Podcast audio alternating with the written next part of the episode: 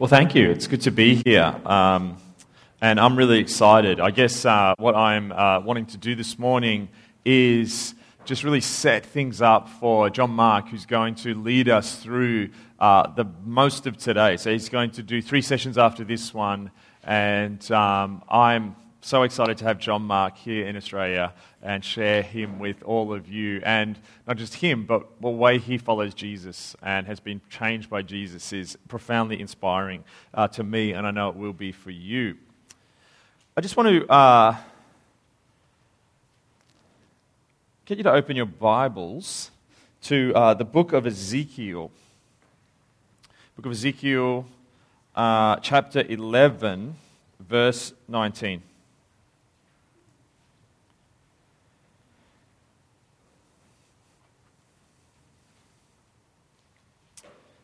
This is uh, the verse I'm about to read you is a promise.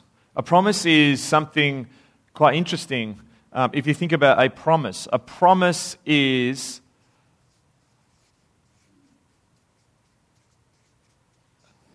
either something negative or positive. Uh, recently, when North Korea successfully tested a intercontinental ballistic missile and had managed to miniaturize that warhead to put it on a, on a rocket which could reach uh, the Pacific coast of the United States, could reach Australia, Guam.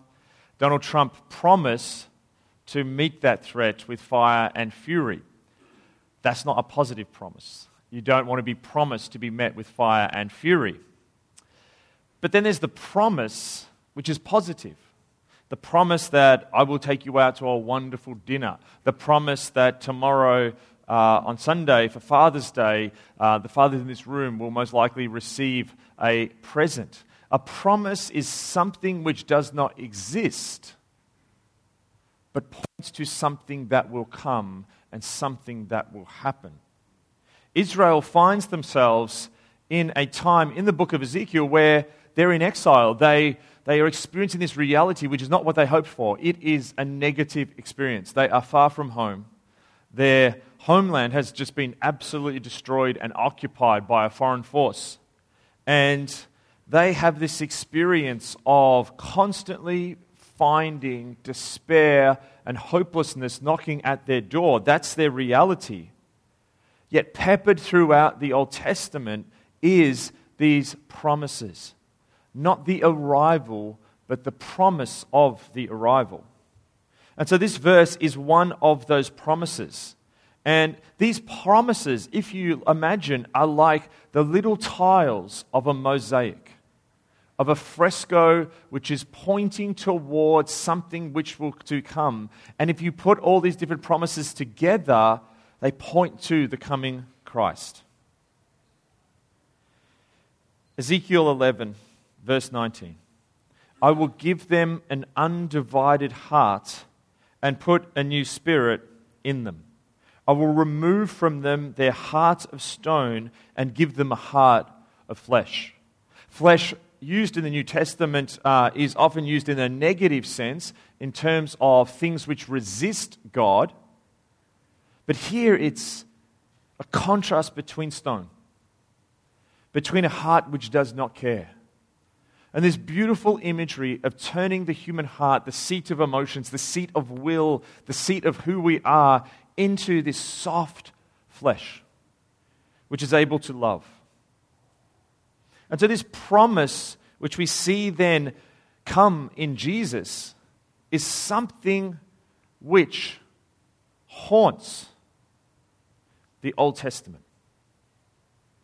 Now, what I want to do to set things up for John Mark today is I want to talk about that desire for an undivided heart for a new spirit, for a heart of flesh. That's a language for a life which is transformed by God. And I want to talk about what it looks like for us to have that sense of missing that. I just want to talk about two writers, and then I'm going to hand across to John Mark. The first writer I want to talk about is a guy called Walker Percy. Walker Percy, Percy wrote a book uh, called The Moviegoer, which um, won the National Book Award in 1960. And what's really interesting is that when you read the book, I read this a number of years ago and I sort of read it, and it's like, that seems fairly normal.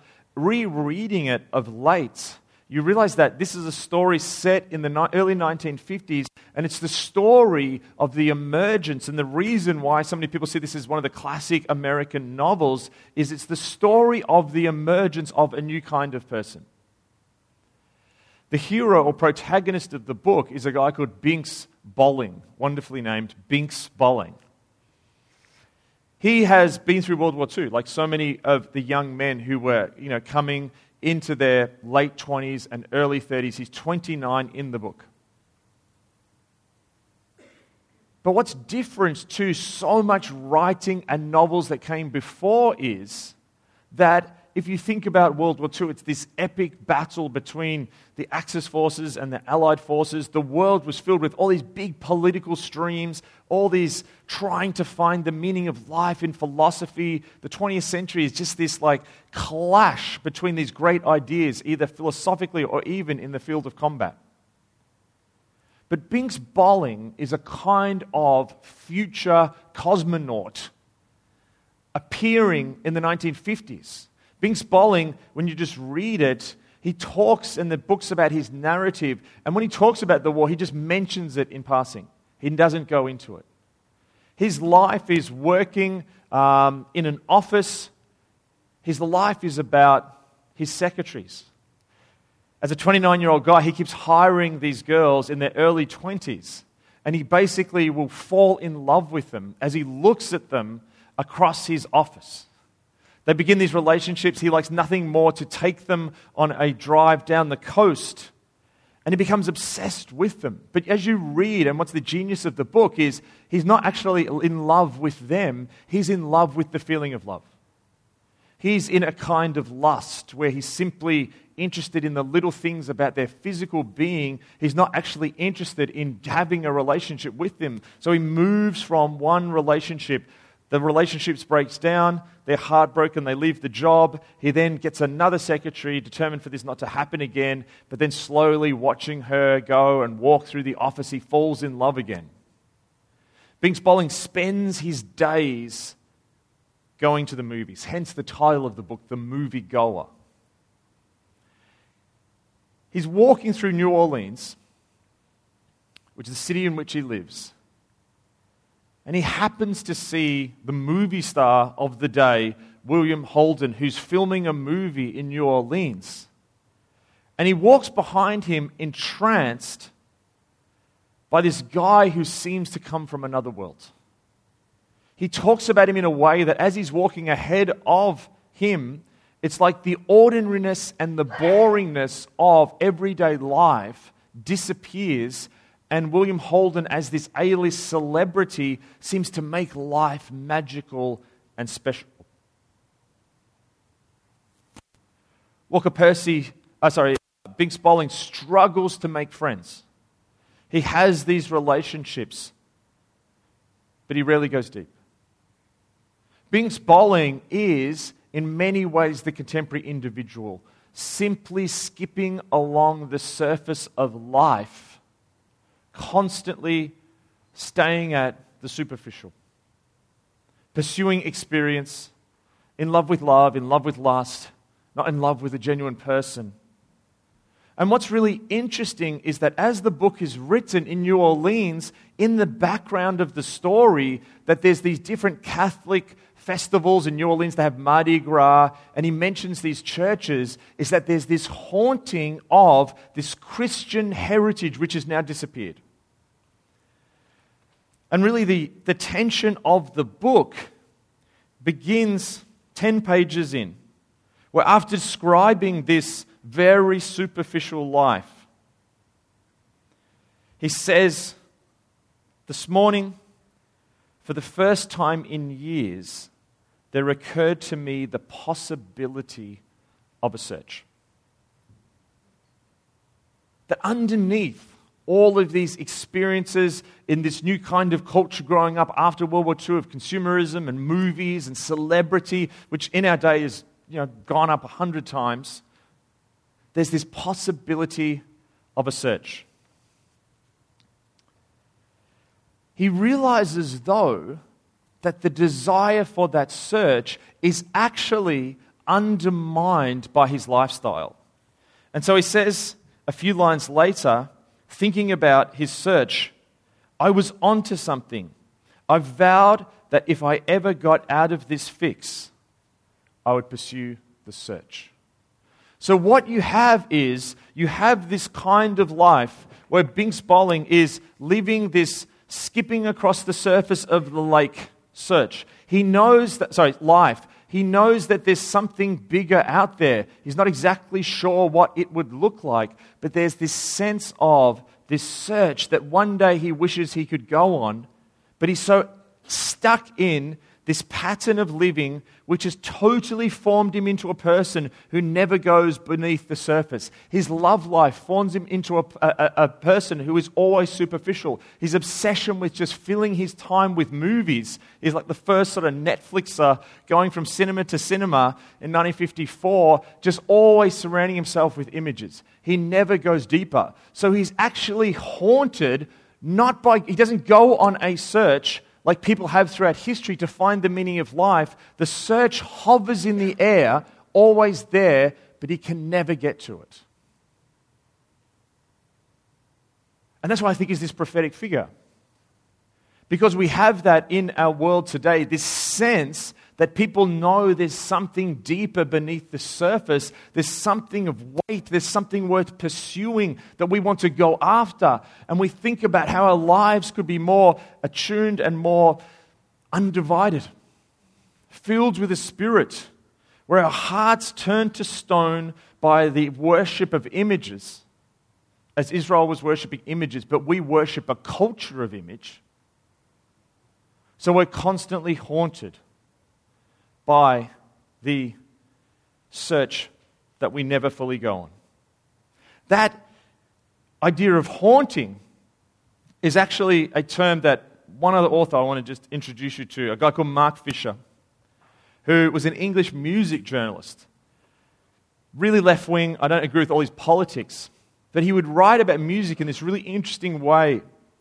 And he was constantly haunted by the fact that as life got more comfortable, that somehow he was haunted by a future that never arrived. He talks about listening to music in the early 1990s where it seemed to point to this future. He's like obsessed with like techno and like drum and bass when it first started because he heard this music and it was like it, it sounded like the future.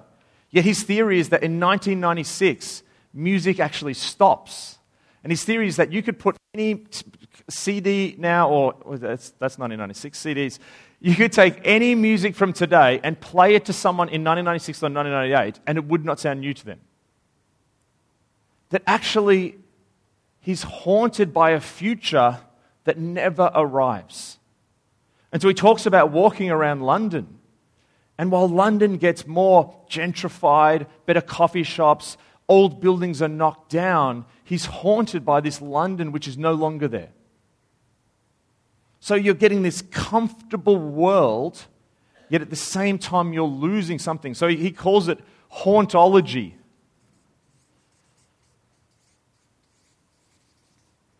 And he says, hauntology, it's not like being haunted by a ghost or a specter which is there.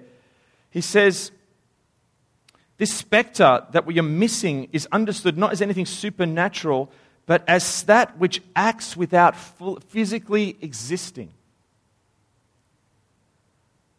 And so we live in a world in the West now where Melbourne, where Australia is just becoming more and more comfortable. Portland, where John Mark's from, is a city which has radically changed. Just like our city, Melbourne, here, if you're from other states, has changed, where everything's getting nicer but pushes you to the surface.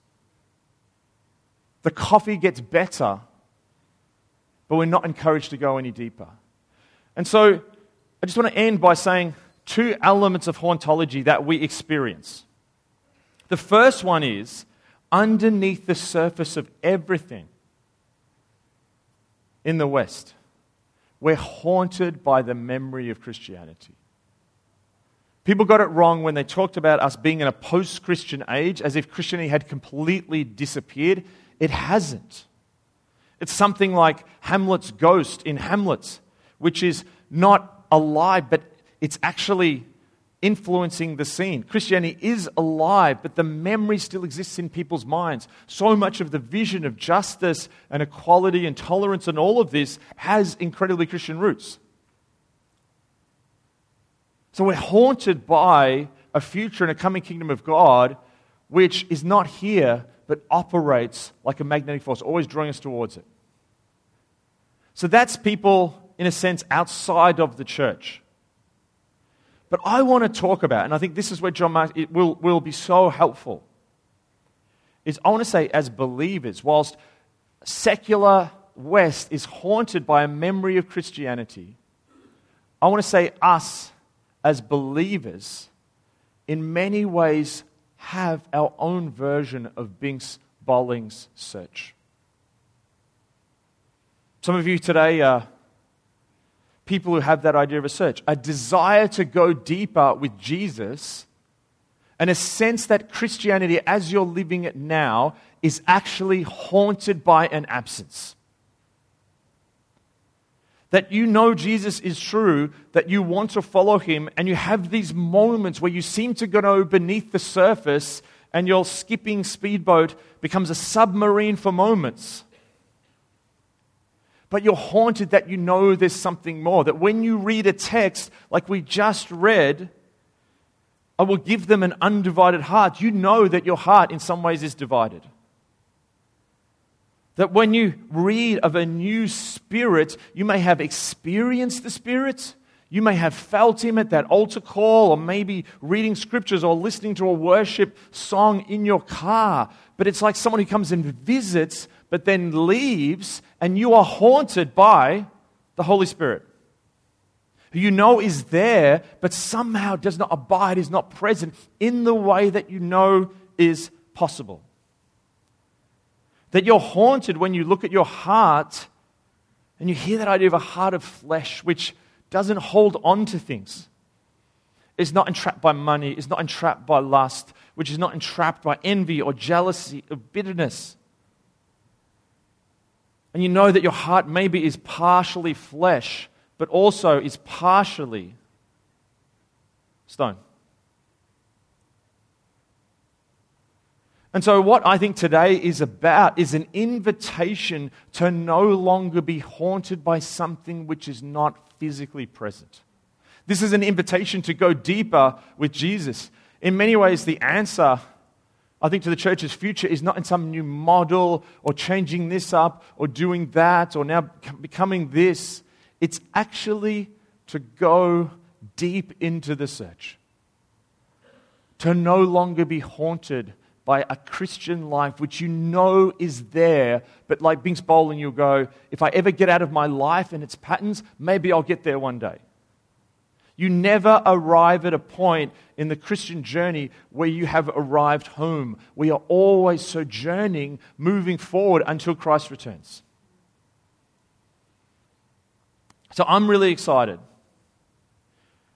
to have John Mark here today and to talk about what we're talking today because this is about a possibility where Jesus is not just a tick the box option, not something you're born into, where church is not just something you do, or even some of you as pastors here. And there's some pastors in the room, or youth pastors, or people who even work in ministry. Even those people are desiring something greater. And so, what we're talking about today is actually when there is no hauntology, no absence, but instead the abiding presence of Christ. Radically changing your life, not as just an idea, but as your teacher, as your rabbi. Where you're not just a Christian, yeah, I'm, I'm a Christianish, I go to church.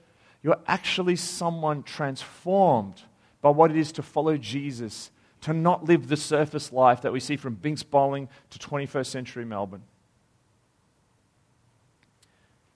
Someone whose search is found in the depths of Jesus, who then discovers what is to have an undivided heart, a new spirit poured into them, a heart of flesh. instead of a heart of stone.